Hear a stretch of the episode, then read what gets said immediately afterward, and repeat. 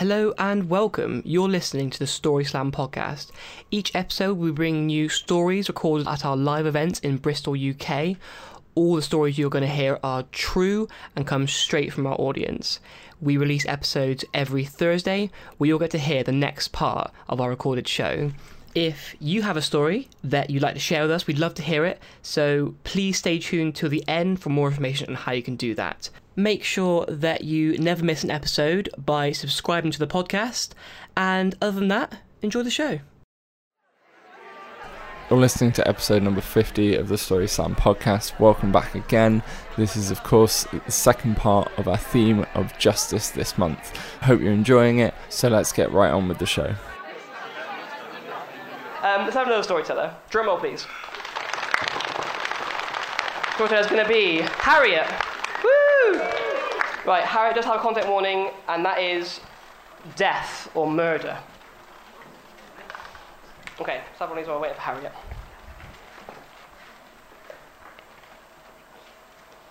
I crept upon my brother with a bucket of water to throw over him, but forgot to let go of the bucket at the appropriate moment, and drenched myself instead.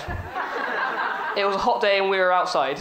Oh, that's quite a nice postscript. It's like, oh, actually, it was quite nice though. It's like, good.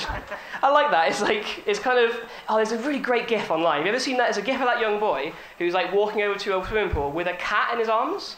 And he tries to throw the cat in, and the cat like does a ninja move and like grabs onto him and pulls him in instead. and, like jumps off him. It's like, yes, love it, love it. Right, okay. I think we'll have a big round of applause then, please, for Harriet.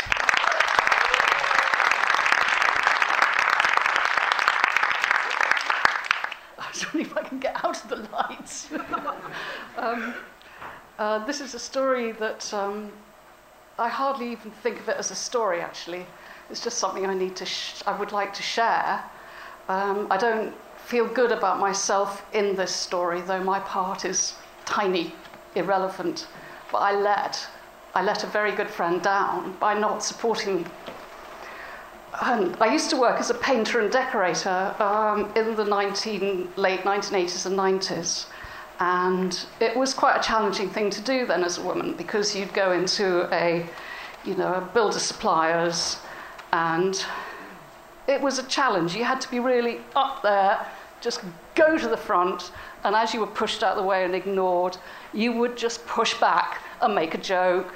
And, but it was tough every day. It seemed to be tough and I was working with a team and uh, in South London, and the guys mainly were just quite ready to hit on you. You just had to do anything, and they'd be hitting on you, and it would be really awkward. But one of the guys was this absolute giant, gorgeous guy, up here literally. I, I don't know what his measurements were, but he was just really lovely, and he was an amazing plasterer. He could plaster a wall and it would look like glass. And he had, had done loads of other things as well. He'd just pick up a skill and he could just do it. And there was something about the simplicity of him. Like, it's a skill, I do it. This is a job, I do it. This is my family. You know, it was just kind of straightforward, no bullying, none of this sort of hierarchical shit that I was having to plow through every day. And we just got on incredibly well. And the joke for him was in the trade, the plasterer is the one that plasters over all the light fittings. You are the one, as the decorator, that comes around and chips off all their bloody plaster. And so we had a really, you know, he'd, he'd do this amazing plastering job and you wouldn't be able to see where the skirting board was anymore. And I was like, oh, thanks, thanks. I'll just chip it all off. And I did, and, and we just got on incredibly well. And we used to have these competitions because he then, once he'd plastered, because it was he was so fucking quick, and we were doing this huge house inside and out. I mean, it was like five stories. It was massive. And once he'd done his job, he just took over working with me. And he'd paint a ceiling. I would be up the ladder, having a race to try and beat this guy, and um, never could because he didn't need a ladder. And then he could paint a Georgian window with strips this thin with a four inch brush. I'd be with a little sable brush trying to paint this, and he'd beat me every time. And he'd just always stand up for me. And the bloke we worked for obviously was very peculiar. any trouble at all, this guy would come in, sort it out, make sure I got paid. He was wonderful. At the same time, I was working as an artist and had a studio in East London. And every year we'd have a big open studio, and he'd bring his family along. And I mean, it was like a piece of heaven. There he is up here, this beautiful wife, two gorgeous kids. And as I said, they'd just walk in, everyone else would be going, oh, that's shit. Oh, what the fuck's that? Is that a goat? Is that a goat or a man? And you'd be kind of like, actually, I've spent all year working on this.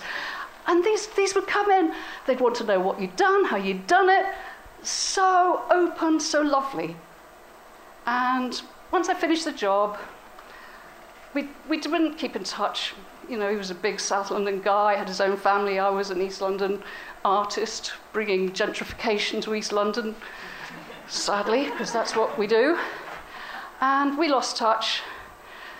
But the guy I'd, we'd worked for had mutual friends, so I sort of knew what was going on.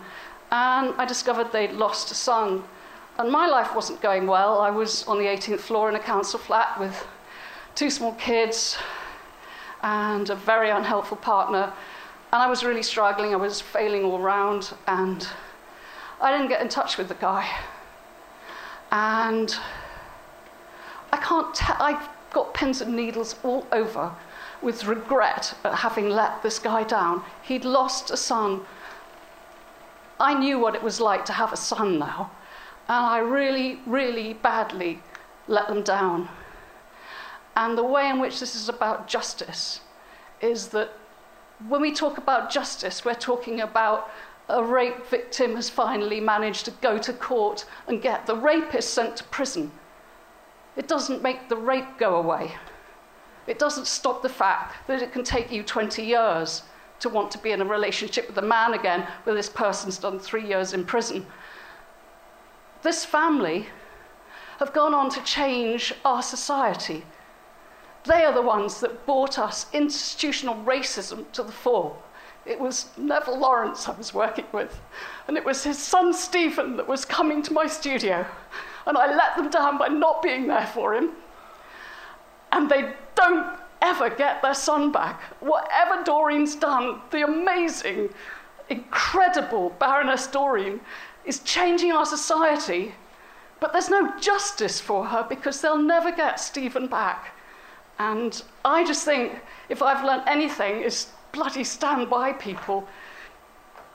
You're not going to change it. You can't, you know, the real justice it's not about sending someone to prison, it's by not having it happen in the first place. But anyway.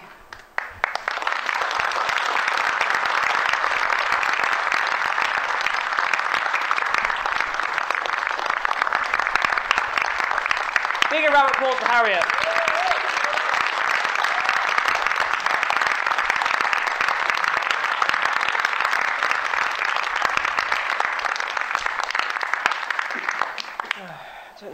to say.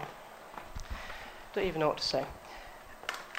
Because I, because I think you're exactly right that the real justice is not letting these things happen in the first place.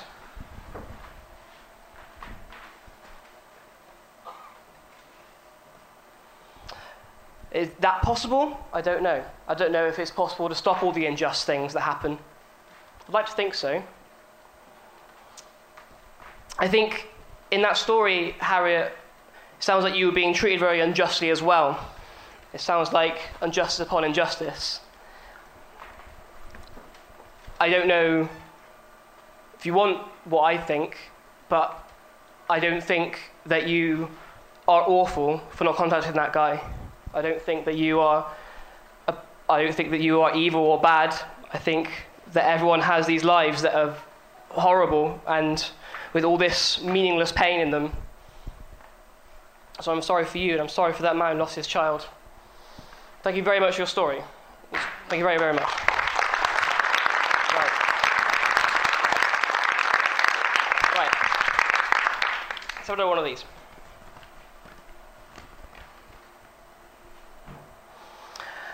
I was bullied to the point of one day refusing to go to school anymore, and I loved school. My sister promised to look after me and convinced me to go in, I did, and I noticed the bully was keeping more distance. Years later, I discovered my sister had got the bully out of lesson, shoved her against a wall, and threatened her. Whilst I don't condone violence, it's nice to know she had my back. yeah. it sort of gets to the heart of vigilante justice, really, doesn't it?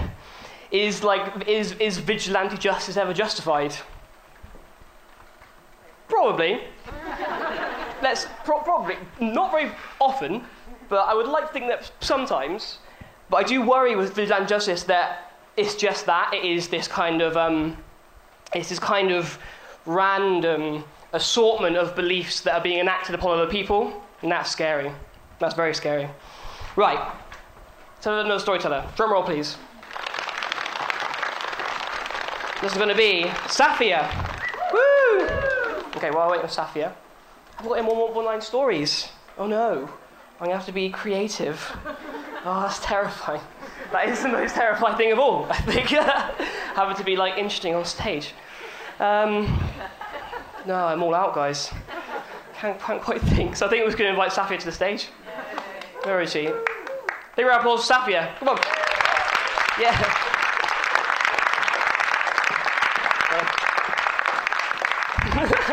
uh, Safia has been one of our organisers today. So big round of applause for Safia. You would have seen her coming through and always tells amazing stories. So, Should have done a bigger entrance, what? okay, um, so I am a dancer and um, spoken word artist now, um, and I did lots of um, dancing while I was while I was in London. So I actually I actually grew up in in Barbados, but I was born in Woolwich. Um, and the story I'm going to tell you is about a time when I was um, looking to perform for a company in London. Um, are any of you aware of The Apprentice? Yeah. Okay. So it was, it was, it basically um, a corporate event was going on, and they were trying to hire dancers and you know different different performers for their their very strange and badly organized events. Um, and it was a lot of people in corporate suits. And the event that they were trying to put on was, um, I don't, I don't even know what the product was for, but it was, it was just, it was a product. It was like they were trying to be quirky and cool. It was probably um, one of them was an accountant. Uh, I don't know. They could probably break dance too, and. Um, and one of the um, the themes was there was a theme around it. They wanted to make it hip. They wanted to bring in as many people as possible. Um, so they basically hired, tried to hire a lot of dancers, and I was one of the people who was who was called up to to see if I could do the event. Um, so I went to the um, to see them. It wasn't well. I, obviously, I already had the job. I didn't need an interview. You know what I'm saying? Okay, so I um, right. So I walked in and there was a, um, a board of people and I basically asked them, okay, what, what is the sort of thing you're looking for? And they said, okay, we want a really high class event, lots of cool dancing, just lots of, lots of cool stuff. So they didn't know anything about dancing or anything about anything. So I was just like, okay, all right, just, just tell me the theme. They said, think classy, think James Bond, and doing lots of flamboyant movements. Okay, so you, all right, this is, this is a lot of corporate garbage. Um, and so when I, I was asking more questions, and I said, okay, so would you, what, what type of people are you, are you looking to entertain? What type of people do you want at your event? And they said, well, basically other corporate people and um, people with lots of money and really high class people, no chavs. We don't want this to be a chavvy event. I said, what, what, do, what do you mean by that? What, what do you mean by, by, by chavvy event? Let's, let's, let's break this down because I'm about to school you and I know you don't know me, but you will know me soon. Now, for those of you who don't know me, once upon a time, actually very recently, a guy said, Well, um, I've seen you before in my dreams. And I said, uh, No, I only appear in people's nightmares. So, so come, so yeah, so come, come tell me what, what, you, what a chav is. What sort of people do you not want at your event? this club slash corporate event or some kind of gimmick that you're trying to to um, produce and, and sell to the world. And they said, well, we don't want people to come in with trainers. You know, we don't want people to come in with hoodies. We don't want, you know, you know, like like lower class people. And I said, well, first I looked at him. okay, right. Now I grew up in Woolwich. I grew up on, on in a council house, and I was lucky enough to go to a very good school and have amazing opportunities. And the the point I'm trying to get across is that I had the opportunities to do certain things, so I was able to elevate myself. But chav actually means council house animal vermin. Now, a lot of you may not know this, and a lot of you may have heard that, okay, a chav is somebody who wears lots of sports clothes and big hoopy earrings and tries to look like Sporty Spice. No. A chav is, is actually a word that was invented by the middle class, and it means council house animal vermin. So I, sold, I asked this person again, and I said, okay, so please explain to me what you mean that you don't want certain people to come to your event. And they said, well, we just don't want, you know, chavs. We just don't want. So I said, okay, so you don't want working class people, people who live in council house estates. If that's what you're saying. Because you also have to remember that to get to the point that you're at in business, people have to start from somewhere. And nobody comes out of the room wanting to live in a certain place or be in a certain position. So tell me again. And I kept pushing them and pushing them and pushing them and pushing them to make them realize that actually when you come from a certain background, you, sh- you should not be excluded. And I come from a certain background, so I was basically saying to them, okay, so do you, so should I not perform for you because, because technically you're, you're, you're, you're saying that I shouldn't be there? And they said, well, no, you're not a chav. And I said, why? And they said, because you, you know, you speak eloquently and you look away. And I'm thinking, no, no, no, no, no, that's not what, that's, that's not the point. The point is, is that I had an opportunity to be in a position where I could learn professional dancing and be here. So, all that aside, I said, I'm afraid I cannot perform for you. I can't do anything for you. And you know, they were like, well, well, why? You know, we're paying you good money. And I said, well, you don't do events for chavs. I don't work for ignorant human beings. you stupid motherfucker. Okay, so that's my story. Thank you.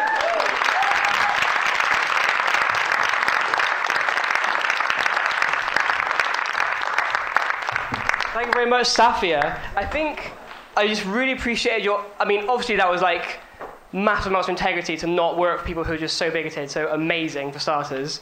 But also, I love the idea of pushing people to try and explain exactly what they mean, because so often people, I think, maybe maybe sometimes never even considered it, or exactly what do someone, what does someone mean by chav, you know, and it's just that awful idea of, of, of, of categorizing people and judging people on things that, just, that is not in their control. You know, just for somewhere you're born or the amount of money that your parents had or all this stuff is like such discrimination and prejudice. Ugh. Yuck. Um, right, I think we're going to have one more chat, one more chat, one more um, story for the interval. So, drum roll, please. Next one is going to be Catherine. Is that right? Yeah, good. Woo! Okay, um, we'll have one more of these while we wait for Catherine. Okay.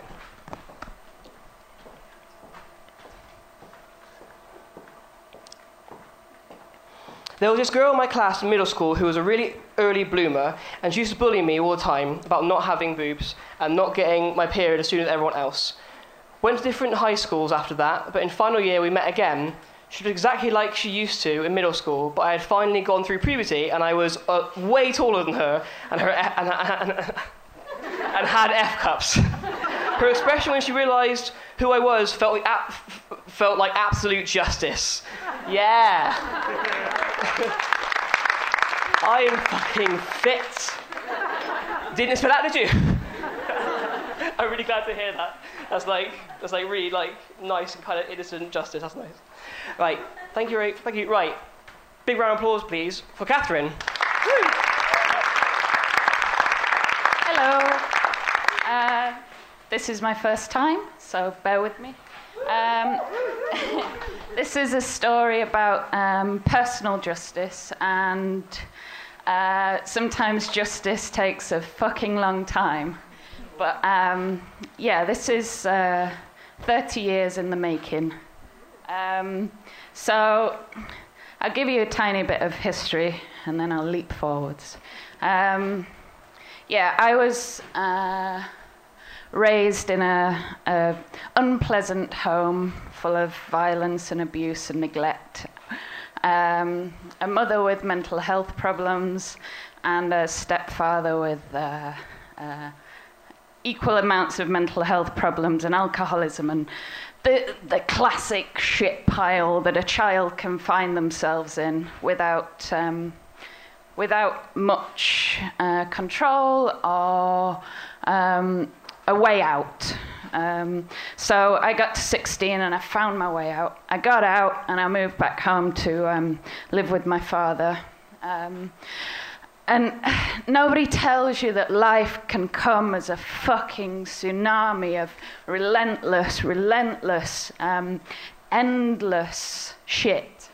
Um, and some people, um, some people just find themselves in this world. Um, and I was one of those people. Um, so I finally got out, and then my mum got cancer at 16, and then my dad got cancer at 18, and I spent this whole whole life, this life that I had, scratching and striving and surviving, um, and I spent my 20s looking after people dying, people just around me being ill and and all the time I'm trying to keep happy and keep smiling and keep going and keep keep learning and keep educating myself. And I got through a degree and I started a career but I was still looking after people who were dying. And my dad died at 25 when I was 25 um, and then there was a silence a, just a a null and void silence um, that I was filling with my own addictions and my own mental health problems that I'd acquired from this relentless tsunami of shit. And, and then the silence was filled with another thing. Um, then my grandma, who was living on her own, developed Alzheimer's, and I found myself becoming her sole carer because that was my role. My role was to care for other people, care for their needs, and not my needs. and then I got to 27, and that was it. That was it. It was over for me. I was done. My body was done. My mind was done.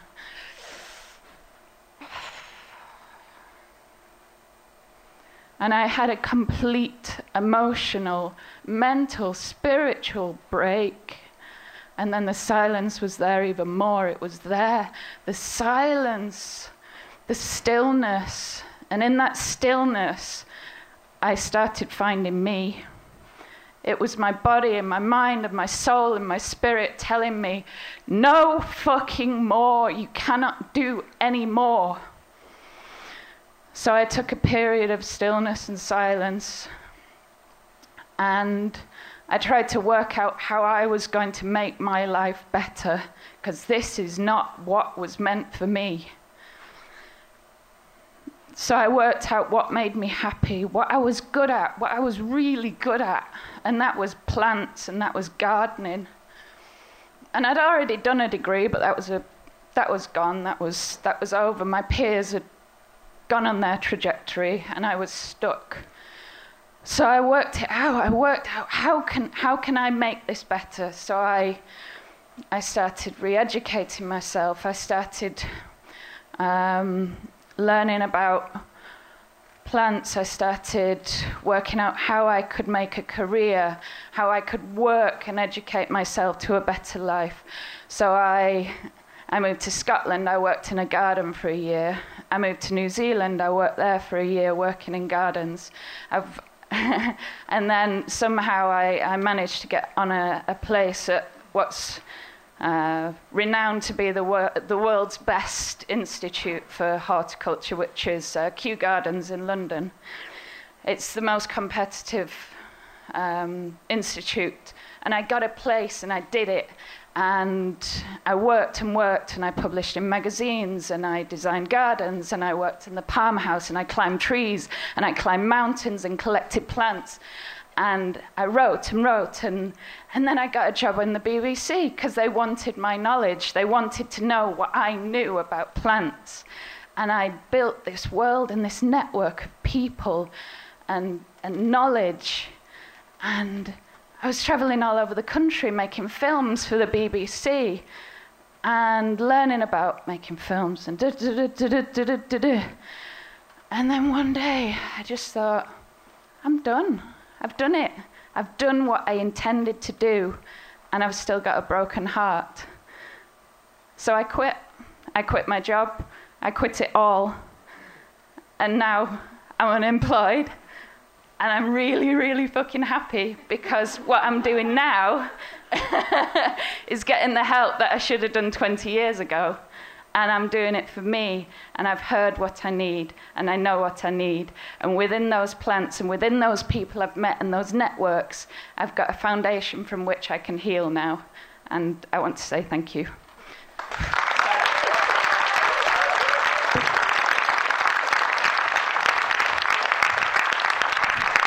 Catherine. Woo!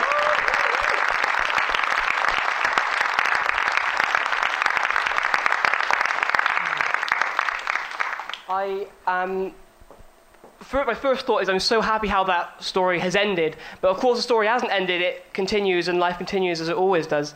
Um, something you said, something you said is that dealing with people who are dying, and it is something that I'm sure the vast majority of us will have to deal with at some point is people dying or, or parents dying, and those things are something that are so integral to what we do as, as humans that we are all going to experience something, something similar or something like it. And we can stop people having childhoods and lives like that. That's something we can achieve. We can't stop people dying. So, if you have someone in your life who's dealing uh, with, for someone who's dying as a sole carer, or you know someone who is going through these times, go talk to them, go talk to them, go tell them you love them, and go help them because we can always, we can always all use more help getting through these things.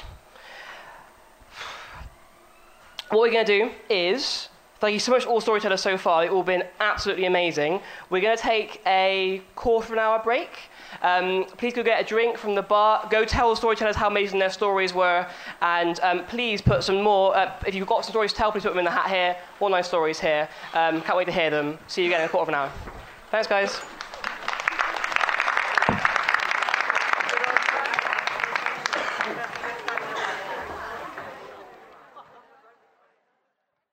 And that is the end of our show for today. We hope you enjoyed. Don't forget to tune in next week for more true stories told live on stage. If you want to get in touch with us, you can email us at speakeasystoryslam at gmail.com. Don't forget to like us on Facebook where you can get more news about the slam, but also see photos from the event. Um, also, if you'd like to tell us a story in person, then please come join us for our live events. They are every third Sunday of the month at the Wardrobe Theatre in Bristol, UK. We can't wait to see you. So, from everyone here at Story Slam, have a great week.